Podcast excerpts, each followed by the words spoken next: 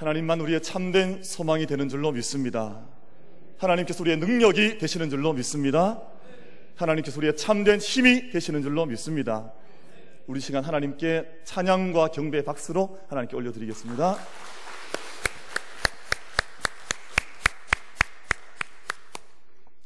저는 찬양에 참여하면서 그런 생각했습니다. 아, 세상에 이런 찬양대는 없구나 하는 생각했어요. 우리 호산나 찬양대 어, 어떤 노래에 그런 노래가 있어요.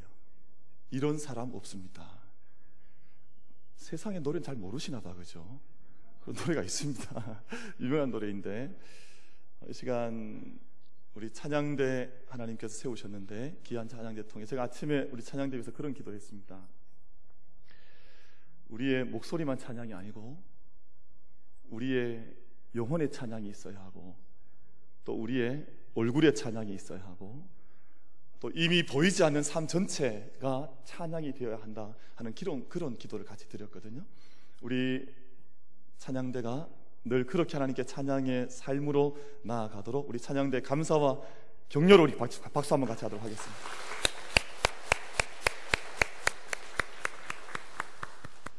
보통 이런 이제 격려를 드리면 이렇게 좀 부끄러워 하시거나 아니면 좀 아, 너무 황송하다 이렇게 생각하시면 오늘 보니까 당당하게 다 받으시는 것 같아요. 우리 옆에 계신 분들과 한번 인사하겠습니다. 어, 주님의 은혜가 충만한 날이 되기를 축복합니다. 그렇게 인사만 하겠습니다. 주님의 은혜가 충만한 날이 되시기를 축복합니다. 어, 우리 같이 예배 드리게 되어서 저는 우리 그 일부 예배가 참 귀하다는 늘 생각을 해요. 그래서 일부 예배의 영적인 부흥이 이루어져야 한다. 제가 아직 한 번도 내어놓지 않은 말이지만 제 마음 속에 있는 그 기도의 제목입니다. 주일 첫 예배 물론 새벽 예배가 있습니다만 우리 온 성도가 함께 모이는 첫 예배가 중요한데 어, 우리 일부 예배에 함께 참여해서 감사하고요. 또 우리 원래 우리 오케스트라 쓰지 않다가 우리 예송이 예진이가 이제 지난주까지는 하집사님이랑 우리 그 팀이 같이 서다가 오늘 보니까 처음으로 둘이 같이 앉은 것 같아요. 우리 두 자매거든요. 그런데 그 자원했습니다. 우리 일부 예배를 섬기겠노라. 사실은 너무 귀한 헌신인데 이제 우리 자녀들이 앞으로 계속해서 여 자리에 서서 지금 이제 대학교도 가야 하고 바쁜 일이 많습니다. 그런데 일부 예배를 섬기겠답니다. 우리 예성이 예진이 두 우리 어린 우리 믿음의 우리 교회 자녀이죠. 우리 박수로 한번 같이 격려하도록 그렇게 하겠습니다.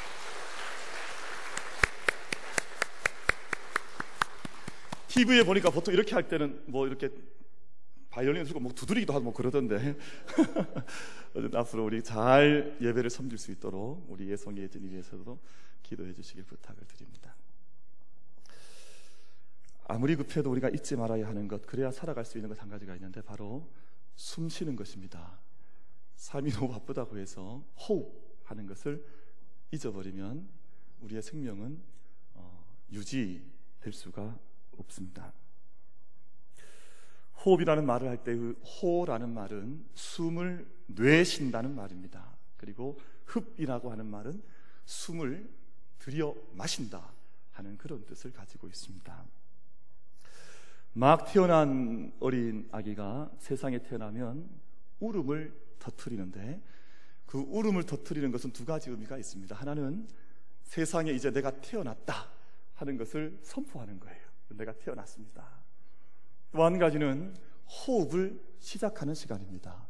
울음을 터트리면서 자기 안에 있던 것들을 내뱉으면서 호하면서 그때부터 생명의 활동이 어린 아이에게서 시작이 됩니다. 대단히 성경적인 말입니다.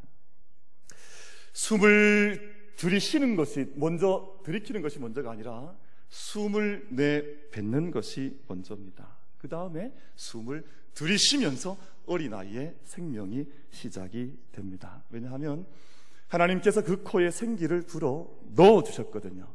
하나님께서 그 코에 호흡을 불어 넣어 주셨고 그것이 몸속에 찰 때 한 첫 사람이 호흡을 내쉬면서 터트리면서 그 새로운 생명이 거기에서 시작이 되었습니다.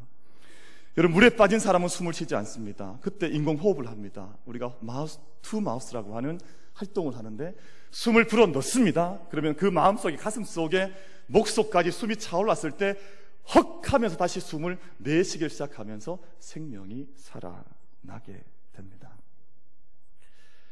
창세기 2장 7절 말씀에 여호와 하나님이 흙으로 사람을 지으시고 생기를 그 코에 불어 넣으시니 사람이 생명이 된지라 생명체가 되었다. 그래서 호흡이 끊어지게 되면 살아있는 생명체가. 우리는 같은 사람이지만 호흡을 지금도 내어 마시고 또 들이키는 사람은 비행기를 탈 때에도 우리가 여객 칸에 타지만 숨이 끊어지면 그때부터는 여객 칸에 탈 수가 없습니다. 그때부터는 화물칸에 실려지게 되어 있습니다. 호흡이라고 하는 것이 얼마나 중요한지 사람 됨의 잣대를 결정하는 기준이 되는 것입니다. 유명한 그림 형제라고 하는 형제의 작품 제이콥 그림과 빌레른 그림의 작품 개구리 왕자라고 하는 동화가 있습니다. 이 동화 속 이야기를 보면 아름다운 공주가 벽에 던져져서 죽어가던 한 개구리에게 입맞춤을 합니다. 그 입맞춤을 하는 순간 죽어가던 못생긴 개구리가 변해서 멋진 왕자로 변하는 그 이야기가 뭐 세계의 명작이죠. 이 이야기를 우리는 알고 있습니다. 사랑하는 성도 여러분, 우리가 믿음의 삶을 살면서 우리가 먼저 구원받은 자가 되어서 이 땅을 살아가며 가정을 섬겨나가는 동안 우리의 영적 가족을 섬기는 것도 이와 같다고 믿습니다. 우리가 하나님의 사랑으로 구원의 호흡으로 믿지 않는 가족들에게 영적 입맞춤을 하는 순간 지금까지 죽어가던 자리에 내팽겨져 있던 우리의 가족들이 하나님의 아들과 딸로 하나님의 왕자와 공주로 거듭나서 구원의 삶을 이 땅 가운데서 살아가게 될 줄로 믿습니다. 요즘 우리 가족들과 우리의 자녀들이 어두운 터널을 지나는 것 같은 시대를 살고 있습니다. 특별히 취업을 해야 하는, 대학을 다녀야 하는, 졸업을 해야 하고, 새로운 삶의 길을 열어가야 하는 우리의 자녀들이 얼마나 어려운 시간들을 보내고 있는지 모릅니다. 요즘 2030, 20대, 30대 청년들을 지칭하는 몇 가지 표현들이 있는데요. 빨대족이라는 말이 있습니다. 무슨 말이겠습니까? 노후 자금을 모아놓은 부모님, 그 노후 자금에 빨대를 꽂아서 그것을 이제 빨아먹고 사는 것처럼 그렇게 산다고 하는 뜻이에요. 그렇게 자조적으로 부르는 단어가 빨대족입니다. 자라족이라는 말도 있습니다. 자립할 시기가 되었는데 부모의 방어막 속에 숨어서 더 이상 세상으로 나아가지 못한 채 여전히 부모를 의지하며 살아야 하는 20대, 30대 자녀들이 너무나 많아서 그런 자녀들을 가리켜서 자라족이라고 부릅니다. 캥거루족도 있습니다. 대학을 졸업하고 취직을 해야 하는데 여전히 부모님을 떠나서 독립할 준비가 되어 있지는 않습니다. 받아오는 월급이 늘 비정규직과 같은 자리에 나아갈 수밖에 없는 환경이다 보니 부모님 품을 떠날 수가 없어서 캥거루족이라고도 부릅니다. 연어족도 있대요. 부모님 떠나가서 독립했다가 혼자 살아보니까 너무너무 어려워요. 그래서 자기의 고향으로 돌아가는 연어처럼 부모님 곁으로 돌아가서 자기의 삶을 살아가야만 하는 우리 20대, 30대 청년들이 많이 있다는 것입니다. 이렇게 어려움 겪는 자녀들이 100만 명이 훌쩍 넘어서 수많은 청년들이 자녀들이 어둡게 우리 가족들이 우리 삶을 살아가고 있습니다. 올해 있었던 일이죠. 연초에 있었던 일인데 수년간 공무원 시험 준비를 해오던 한 청년이 드디어 합격 소식을 받았습니다. 군청에 취직이 됐습니다. 출근을 시작을 했습니다. 월급을 받아옵니다.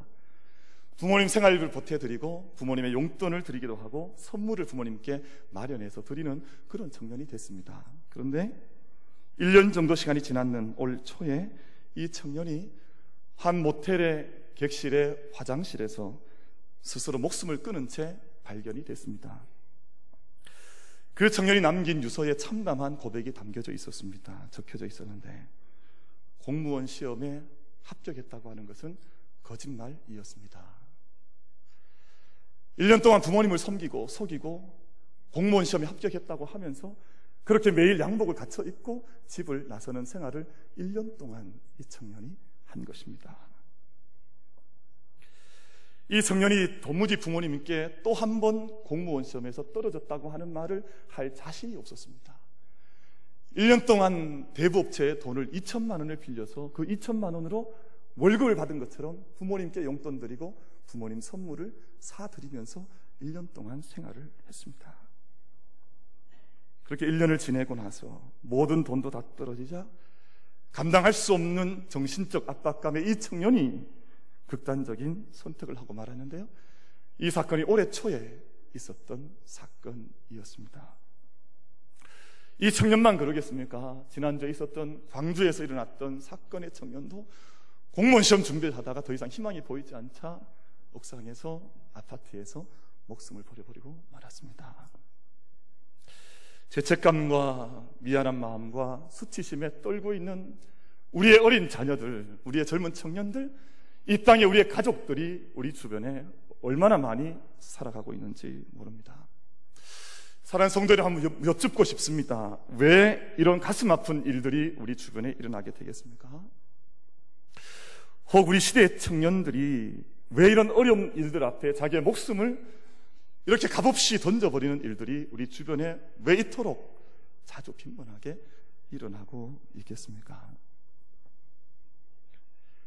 여러분, 물질이 주인이 되어지고 나면, 물질이 인간의 주인 노릇하게 되어지면, 내가 물질을 누릴 수 있는 상황이 되지 않으면 자기의 생명을 지켜나갈 힘을 잃어버리게 되어져 있습니다. 자기 삶 가운데 참된 주인을 섬기지 못하게 되면 물질이 나의 주인이 되어져 버리고 나면 그 물질을 내가 내, 내가 지키지 못할 때 사람들은 누구든지 자기의 생명을 쉬이 버려버릴 수밖에 없는 것입니다. 구원받지 못한 삶을 사는 것입니다. 너무나 당연한 말씀 같습니다만 참된 생명의 주인이신 하나님을 영으로 만나 섬기지 못하게 되면 물질이 한 인간의 주인 노릇할 수밖에 없고 그 물질이 자기의 가치관의 중심에 서게 되어지면 물질을 다스릴 수 없을 때 물질에게 삼킴받는 비극을 우리는 계속해서 반복해 나갈 수밖에 없는 것입니다. 사랑하는 만민의 성도 여러분, 우리 교회와 또한 우리 성도님들의 가정이 오늘 희망을 잃어버리고 살아가야 할 이유를 알지 못하는 이 세대를 향해서 우리의 모든 자녀들과 가족들을 향해서 참된 생명과 삶을 전할 수 있는 능력을 가진 교회로 가정으로 함께 쓰임 받는 은혜가 우리 모두에게 있게 되기를 축복합니다. 그러니까 이 일을 위해서 교회가 서 있는 것 아닐까요? 여러분 다른 것 많이 물려주지 못해도 믿음을 물려주면 그 자녀는 망하는 법이 없습니다. 부유한 물질을 격처히 쌓아놓지 못한다 할지라도 그 물질이 아니라 정신과 스피릿과 그 마음의 구원의 능력을 자녀에게 심어주면 그 자녀는 절대 세상 가운데에서 망하는 법이 없이 당당하게 행복하게 살아갈 수가 있습니다. 여러분 야곱을 보십시오. 야곱은 부모의 집에서 도망자처럼 떠났지만 떠돌이처럼 살았지만 하나님을 섬기는 거룩한 떠돌이였기 때문에 그가 어느 곳에 가든 당당하게 믿음의 삶으로 승리하는 이스라엘로 그의 삶이 변화되는 삶을 야곱은 살아나갔습니다. 요셉을 보십시오. 버림받았습니다. 배반당했습니다. 거절당했습니다. 그러나 하나님 안에서 믿음의 잣대를 가지고 살아갈 때 애굽 땅에 이집트 땅에 총리 대신 되어서 그 땅을 구원하는 통로로 그가 쓰임 받는 것을 우리는 기억하고 있습니다. 사랑하는 성도 여러분, 이런 믿음의 역사가 여러분 가정 속에 여러분 자녀들 삶을 통해서 우리의 교회를 통해서 이 땅 가운데 나타나게 되기를 주님의 이름으로 축원을 드리겠습니다. 제가 아는 한 사람이 있는데요. 이 사람이 결혼할 때 300만 원으로 결혼 생활을 시작을 했습니다. 이 사람이 결혼할 때가 1999년이었는데 당시도 300만 원 가지고 결혼한 사람은 별로 많지를 않았습니다. 이 사람이 부모님에게 손벌리지 않고 하나님의 뜻을 따라 살아갈 때 하나님께서 하나님의 손길을 통해서 이루시는 그 일을 내가 경험하겠다. 그렇게 작정해서 300만 원으로 집도 마련하고 또 300만 원으로 가전제품도 마련하고 300만 원으로 신혼여행도 다녀왔습니다. 이 사람이 이제 99년에 결혼을 했으니까 약 17년 동안 살고 있는데 그렇게 고통스럽게 살지 않고 아주 행복하게 살고 있는 것을 제가 보고 있습니다. 그 사람이 누구겠습니까? 접니다. 뭐 멀리서 찾지 마시고 아마 부모님께 때를 썼으면 더 많은 돈으로 뭐 그럴싸한 전세도 얻고 뭐 가전제품도 드리고 살 수 있었겠습니다만 부모님께 요구했, 요구하지 않았던 것 같아요. 그냥 하나님께서 이루시는 것을 보면서 살겠다고 300만 원 가지고 99년에 300만 원 가지고 결혼한 별로 없었던 것 같아요. 이미 수천만 원으로 결혼하던 풍조가 있을 때인데 300만 원으로 결혼해도 지난 17년 동안 행복하게 살아왔고 지금도 그렇게 살고 있습니다. 내 안에 얼마나 많은 물질을 쥐고 있느냐가 중요한 것이 아니라 우리가 붙들고 있지 않는다 할지라도 우리에게를 인도해 가신 하나님 믿는 그 믿음의 정신이 우리 인생이 유한하지 않습니까? 불과 저도 뭐 이제 나이를 밝히면 안 되겠습니다만 뭐 수십 년 지나고 나면 하나님 앞에 가지 않겠습니까? 그런데 뭐 우리가 얼마나 많은 욕망과 얼마나 많은 물질에 대한 욕구 속에 살아가기 때문에 우리가 그것도 없다고 해서 생명을 버려버리는 생명의 값을 물질 때문에 대신하는 어두운 풍조 속에 이 땅 사람들이 그렇게 허덕이며 살아가고 있는 것은 아닙니까? 오늘 본문 말씀 잠언 31장에 현숙한 여인에 대한 말씀이 나옵니다. 현숙한 한 여인이 남편을 섬기며 가정을 일궈가는 모습이 잠언 31장의 제일 마지막 장, 제일 마지막 절에 기록이 되어져 있습니다. 지금까지 많은 사람들이 이 본문을 읽고 해석하면서 이 현숙한 여인을 한 여인의 모습으로 이해해 왔습니다. 아, 여성들은 이렇게 해야지 라고 생각을 하고 여성 중심적 관점에서 해석을 해왔습니다만 최근엔 근년에 들어서 이 말씀을 새롭게 해석하는 흐름이 생겨나기를 시작을 했습니다. 바로 이 여인은 육신적인 우리 피스칼한 면에서 여성들만을 말하는 것이 아니라 예수 그리스도를 신랑으로 삼고 살아가는 이 땅의 모든 성도들, 모든 성도들이 바로 이 여인이 되어야 한다. 이런 해석의 흐름들이 일어나기 시작했고 상당한 설득력을 얻고 있습니다. 왜냐하면 잠언 말씀이 여인들만을 위해서 주신 말씀이 아니잖아요. 현숙한 여인처럼 신랑 대신 예수 그리스도를 하나님을 또한 교회 공동체를 우리 가정을 어떻게 섬겨야 하는가를 잘 말씀하고 있는 본문이 바로 잠언 31장의 말씀이라고 하는 인식들을 가지기를 시작을 했습니다.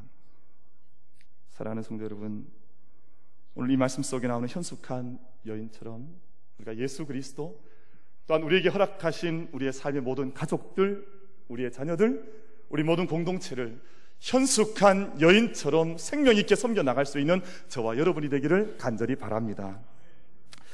이 여인 이 얼마나 값진 여인인지 31장 10절 말씀에서 이렇게 말씀합니다. 누가 현숙한 여인을 찾아 얻겠느냐?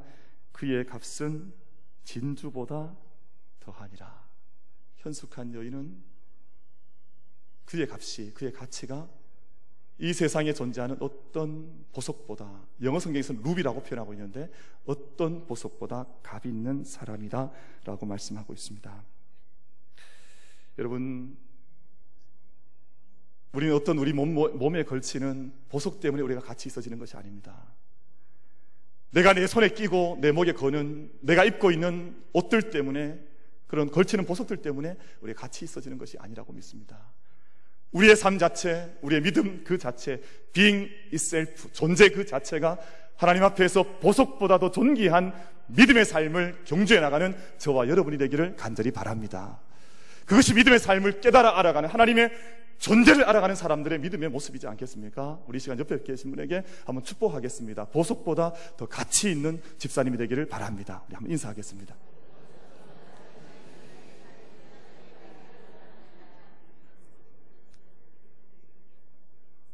왜 이런 현숙한 여인이 귀합니까? 세 가지 말씀을 함께 오늘 나누려고 하는데 첫 번째, 이 고귀한 여인 23절 말씀을 보면 이 여인은 자신을 남편을 그 땅의 장로들과 함께 성문에 앉게 하고 사람들의 인정을 받도록 남편을 섬겨준다. 라고 말씀을 하고 있습니다. 본문에 말씀하는 성문이라고 하는 것은 높은 곳을 의미합니다. 사람들이 우러러 보는 것, 사람들이 존중하는 것, 존경하는 삶의 높은 자리를 성문이라고 표현하는데 이 고귀한 여인은 자신의 남편을 섬겨 주어서 그 성루에 여러 장로님들과 함께 그곳에 앉을 수 있도록 자기의 남편을 만들어 섬겨간다. 그렇게 말씀을 하고 있습니다. 고귀한 성품을 가진 성도는 자신의 가족을 이렇게 만들어가는 사람입니다. 고귀한 성품, 현숙한 여인이라고 하는 말을 영어 성경에서는 노블 캐릭터, 고귀한 성품을 가진 사람이라고 말씀하고 있거든요. 그 다음 24절 말씀을 보면 그는 배로 옷을 지어 팔며 띠를 만들어 상인들에게 맡기며라고 말씀하고 있습니다. 여인이 감나가는 옷을 지어서 파는데 감나가는 옷을 지었는데 그뿐만 아니라 그곳에 띠를 달아서 사람들에게 그 옷을 전한다 라고 말씀하고 있습니다. 그럼 띠는 장식을 말합니다. 예쁜 장식물. 그저 옷만 넘겨주는 장사꾼이 아니라 그 옷을 전해줄 때 그곳에 예쁜 띠를 그 사람이 그 옷을 요구하는 사람이 이 띠를 요구하지 않았음에도 불구하고 예쁜 띠를 그 옷에 묶어서 그 띠를 상대방에게 넘겨주는 사람을 24절에서는 이렇게 띠를 띄운다고 말씀을 표현을 하고 있습니다. 사랑하는 성도 여러분, 여러분의 가족을 다 구원하고 싶으십니까? 저는 때때로 이것이 저의 큰 기도의 제목입니다. 우리의 있으신 자녀들, 우리가 함께 생명의 피를 생명을 나눈 가족들이 다 함께 구원받게 해 주십시오 하는 것이 기도의 제목입니다. 이 말씀을 실천하려면 오늘 말씀이 주는 이 교훈을 받으셔야 합니다. 너희가 너희 삶에 옷만 넘겨주는 자가 아니라 그곳에 띠를 함께 묶어서 넘겨주지 않으면 그 사람이 상대가 우리 가족이 존귀 여김을 받을 수가 없다고 하는 것입니다. 그럼 덤이 뭡니까? 물건을 사고 나서 하나 더 끼워주는 것이 덤 아닙니까? 오늘 본문에서 띠라고 표현하고 있는데 영어로 표현하면 extra mile입니다. extra mile. 한 걸음 더 그와 함께, 한 걸음 더 자녀와 함께, 남편과 함께, 아내와 함께 길을 한 걸음 더 가준다고 하는 뜻이 extra mile, 띠라고 하는 단어가 가진 의미로 본문에서 사용이 되고 있습니다. 가족을 구원하고 싶으시다면 이 일이 우리 믿음 안에서 선행되지 않으면 가족들을 구원해내기가 어렵습니다. 예를 들어서 믿지 아니하는 남편이 우리에게 커피를 요구할 때가 있지 않습니까? 가족들 중에 그럴 수 있잖아요. 커피가 마시고 싶은데 커피 한 잔을 달라고 하면 어떤 가족은 가족 가족의 사람들은 그냥 커피만 가져다 주는 사람이 있습니다. 근데 어떤 사람들은 그 커피만 주는 것이 아니라 그 옆에 작은 비스켓도 작지만 하나 더 놓아서 커피를 가져다 주는 사람도 있습니다. 이 작은 쿠키가 extra mile이에요. 오늘 본문에서 말씀하는 띠요, 덤이요, extra mile입니다. 그래서 오늘 25절 말씀을 보면 이런 여인은 능력과 존귀로 옷을 삼고 후일을 웃는다고 말씀하고 있습니다. 후일을 웃는다는 뜻이 무슨 말씀이겠습니까? 다가오는 모든 날들을 웃음으로 맞이할 수 있는 여인. 앞으로 다가오게 될 미래의 모든 시간들을 웃음으로 맞이할 수 있는 삶이 이런 여인을 통해 그 가정 속에 나타난다고 하는 것을 말씀을 하고 있습니다. 저는 이 정도의 삶을 살아가는 사람을 가만히 보면 성품이 다른 것 같아요. 성품이 다를 뿐만 아니라 얼굴 표정도 다르고 걸음걸이도 다르고 영적 내공도 같지를 않습니다. 사랑하는 성도 여러분, 우리가 정말 우리의 가정을 구원하기 원하신다면 하나님께서 내게 원하시는 작은 띠가 무엇인지 내가 무엇으로 엑스트라 마일을 우리 어떻게 가정 속에서 실천할지를 믿음으로 바라보면서 가정 속에 구원의 띠를 전할 수 있는 은혜가 우리 모든 성도님들 가정 속에서 이루어지게 되기를 간절히 바라겠습니다. 그것을 통해서 후일을 웃을 수 있는 믿음의 길이 가정 속에 열려지게 된다 하는 것입니다. 이런 사람은 가족을 사랑으로 격려하고 붙들어 줍니다. 26절 말씀을 보면 입을 열어 지혜를 베풀며 그의 혀로 인애의 법을 말한다. 입을 열 때 지혜를 베풀게 되고 또한 그의 혀로 인애, 사랑에 대해서 말하게 된다라고 말씀합니다. 저는 이 말씀이 너무너무 귀하다고 생각을 해요. 제가 제 목양실이 교회 2층에 자리를 잡고 있는데 그 옆에 사람들이 많이 이렇게 통행을 합니다. 지나다닙니다. 그러면 그 지나다니는 엄마와 아이들의 소리가 모양실로 그대로 이렇게 올라오면서 제가 그 말씀을 늘 묵상합니다. 어떤 말이 올라오냐 하면 부모님들이 아이를 좀 속된 표현입니다만 쥐잡듯이 잡는 부모들이 너무 많아요. 그래서 아이들이 막 거기서 울다가 자지러지다가 자빠지다가 집에 못 가겠다 때를 쓰다가 막 엄마와 아이가 실갱이 하는 소리가 이 롯데마트 마치고 이제 아파트 올라가면서 얼마나 많이 일어나는지 모릅니다. 일상이 되어 있다시피 합니다. 자녀들이, 가족들이, 우리의 가족들이 가정을 통해서 어떤 소리를 듣고 함께 가정 생활을 하고 있습니까? 본문의 현숙한 여인은 지혜롭게 말하면서도 이내를 잊어버리지 않는다고 했습니다. 슬기롭게 말을 한다고 했습니다. 그랬더니 28절 말씀에서 어떤 결과가 주어지냐 하면 그의 자식들은 일어나 감사하며 그의 남편은 칭송하기를 덕행 있는 여자가 많으나 그대는 모든 여자보다 뛰어나다 하느니라. 자녀들도 어머님의 모습에 대해서 감사하고 남편도 그의 모습에 대해서 칭송하는 모습이 기록이 되어져 있습니다. 가족들에게 깊은 칭찬과 인정을 받는다는 뜻입니다. 사업에서 큰 일을 하고 큰 회사를 경영할 수 있습니다만 가정에서 아내와 남편이나 부모와 자녀에게 칭찬과 인정을 받지 못하는 사람들이 많이 있습니다. 작년이었던가요? 언제였습니까? 서울의 한 교육감 후보가 교육감 후보로 나섰습니다. 그분이 아마 교육감으로 선출이 될 수도 있었을 것 같습니다. 그런데 선거가 무르익어 가던 시간에 그의 미국에 살고 있던 딸이 SNS를 통해서 자신의 아버지에 대해서 공개를 했습니다. 나의 아버지는 가족을 버린 아버지인데 나의 자녀들의 삶과 부인의 삶에 대해서 무관심하고 자녀를 버려버린 사람인데 이런 사람이 서울의 교육을 책임지는 교육감이 된다고 하는 것은 있을 수 없는 일입니다. 아버지의 삶을 세상 속에 드러내어 버리고 말았습니다. 그 후보는 결국 유망한 후보였음에도 불구하고 자신의 딸의 공개 때문에 교육감에 선출되지를 못했습니다. 그래서 그 아버지의 모습 기억하시는 분 많지 않습니까?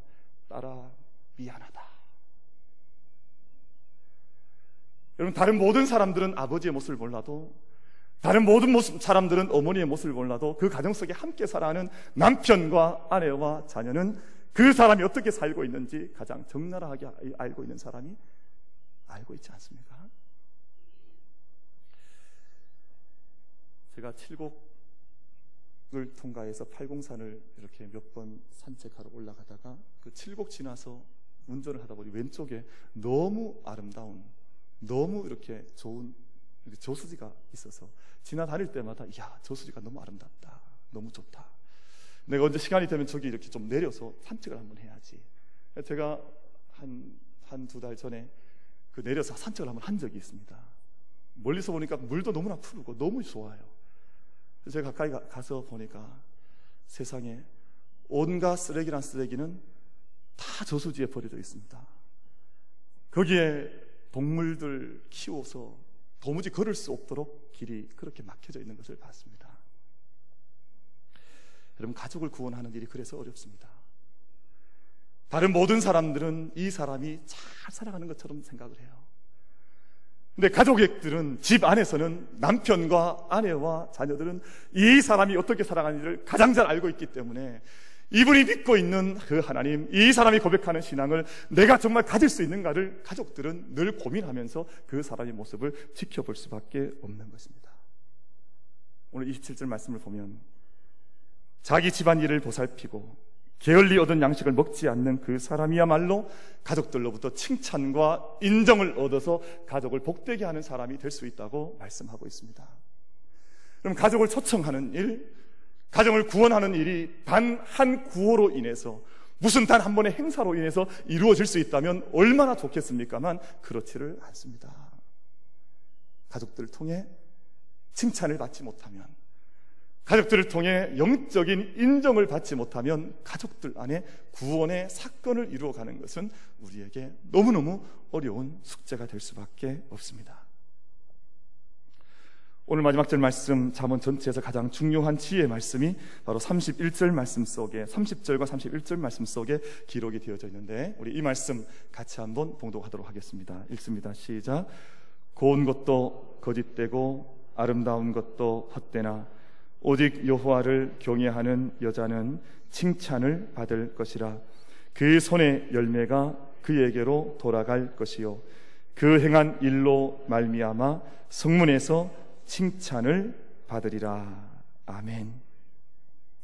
무슨 말씀이겠습니까? 여러분 세상적인 것만으로 가족을 구원해낼 수 없다고 하는 뜻입니다. 오직 여호와 하나님을 경외하는 믿음을 통해서 그 하나님의 능력을 통해서 가족들 안에 구원의 은총이 임하게 된다 하는 것을 말씀합니다. 사도행전 16장 31절 말씀에서 주 예수를 믿으라 그리하면 너와 내 집이 구원을 받으리라 라고 말씀을 합니다. 31절 마지막 절 말씀을 보면 그 손의 열매가 그에게로 돌아갈 것이요 그 행한 일로 말미암아 성문에서 칭찬을 받으리라 여호와 하나님을 경외하는 그 사람을 통해서 놀라운 은총의 축복의 열매들이 그 가정 속으로 돌아간다고 하는 것을 약속을 해 주고 있습니다. 사랑하는 성도 여러분 예수 그리스도를 주인으로 삼고 영원한 생명 얻은 사람만이 자신의 가족을 참된 사랑과 구원의 능력으로 인도해 가는 줄 믿습니다. 예수 그리스도를 자신의 주인으로 삼고 그 삶을 따라서 아름다운 믿음의 섬김과 또한 오늘 우리가 함께 이 말씀 나누는 것처럼 아름다운 말로 가족들을 격려해 주는 것 또한 내 안에 있는 믿음을 통해서만 가족들에게 구원의 은혜를 전할 수가 있는 것입니다. 사랑하는 성도 여러분, 예수 그리스도께서 우리 가정에 정답이 되는 줄로 믿습니다. 예수 그리스도만이 우리 가정의 참된 생명의 주인이 되는 줄로 믿습니다. 저도 가족을 섬겨나가고 이끌어가고 있습니다만 예수 그리스도의 은혜가 아니면 우리 자녀들에게 내 안에 있는 생명을 줄 수 없다고 하는 것을 저는 늘 깨닫습니다. 제가 육신의 아버지로서 아무리 자녀들에게 잘 해주려고 해도 나의 힘만으로 이 자녀들에게 구원의 은혜를 끼칠 수 없다고 하는 것을 날마다 절저하게 절감을 하며 살아가고 있습니다. 그래서 이 땅에 우리 CCC 운동을 하셨던 김중근 목사님이라는 분이 백문일답이라고 하는 아주 영적인 감격 어린 외침을 외쳤던 적이 있습니다. 우리가 어떤 질문을 던져도 답은 한 가지밖에 없다. 이 땅에 어떤 질문을 던진다고 할지라도 우리에게 주어진 답은 오직 한 가지 예수 그리스도밖에 있지 아니하다 하는 외침을 외쳤던 적이 있습니다. 모든 사람이 손을 높이 들고 여러분 가정의 소망이 무엇입니까? 예수 그리스도. 여러분의 자녀를 이 땅 가운데 정말 참된 자녀로 살아갈 수 있게 하는 원동력이 무엇입니까? 예수 그리스도. 이 땅의 모든 물질의 이단을 우상을 넘어서서 이 땅을 살릴 수 있는 생명은 어디로부터 오는 것입니까? 예수 그리스도. 그렇게 외쳤던 백문일답이라고 하는 그러한 사건이 있었습니다.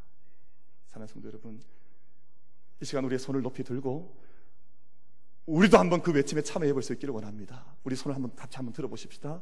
제가 여러분에게 질문하겠습니다. 그러면 우리도 역시 백문일답입니다. 오직 답은 하나, 예수 그리스도. 묻습니다. 사랑하는 성도 여러분, 이 민족의 소망은 누구입니까? 우리의 가정에 참된 소망은 누구이십니까? 이 땅 가운데 깊이 숨겨져 있는 이 땅의 절망을 희망으로 바꿀 수 있는 분은 누구이십니까? 이 역사의 소망은 누구이십니까? 우리의 사랑하는 이웃을 누구에게로 우리가 데려와야 하겠습니까? 우리의 가장 사랑하는 자녀들이 먼저 알아야 할 사람은 누구이겠습니까?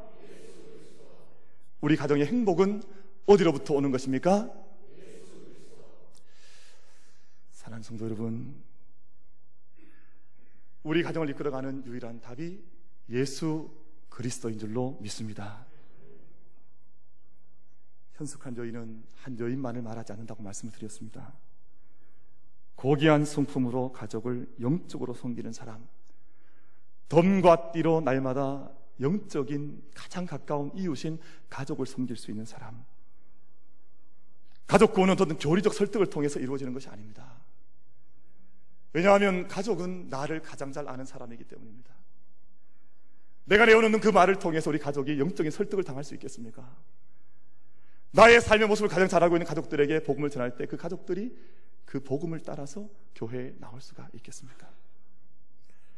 우리가 가장 사랑하는 가족들을 믿음으로 온전히 섬기고 사랑하여서 하나님 그토록 원하시는 예수 그리스도로 인해서 온 가족이 구원받는 역사 함께 이루어가는 우리 만민의 모든 성도님들 되기를 주님의 이름으로 축원을 드리겠습니다.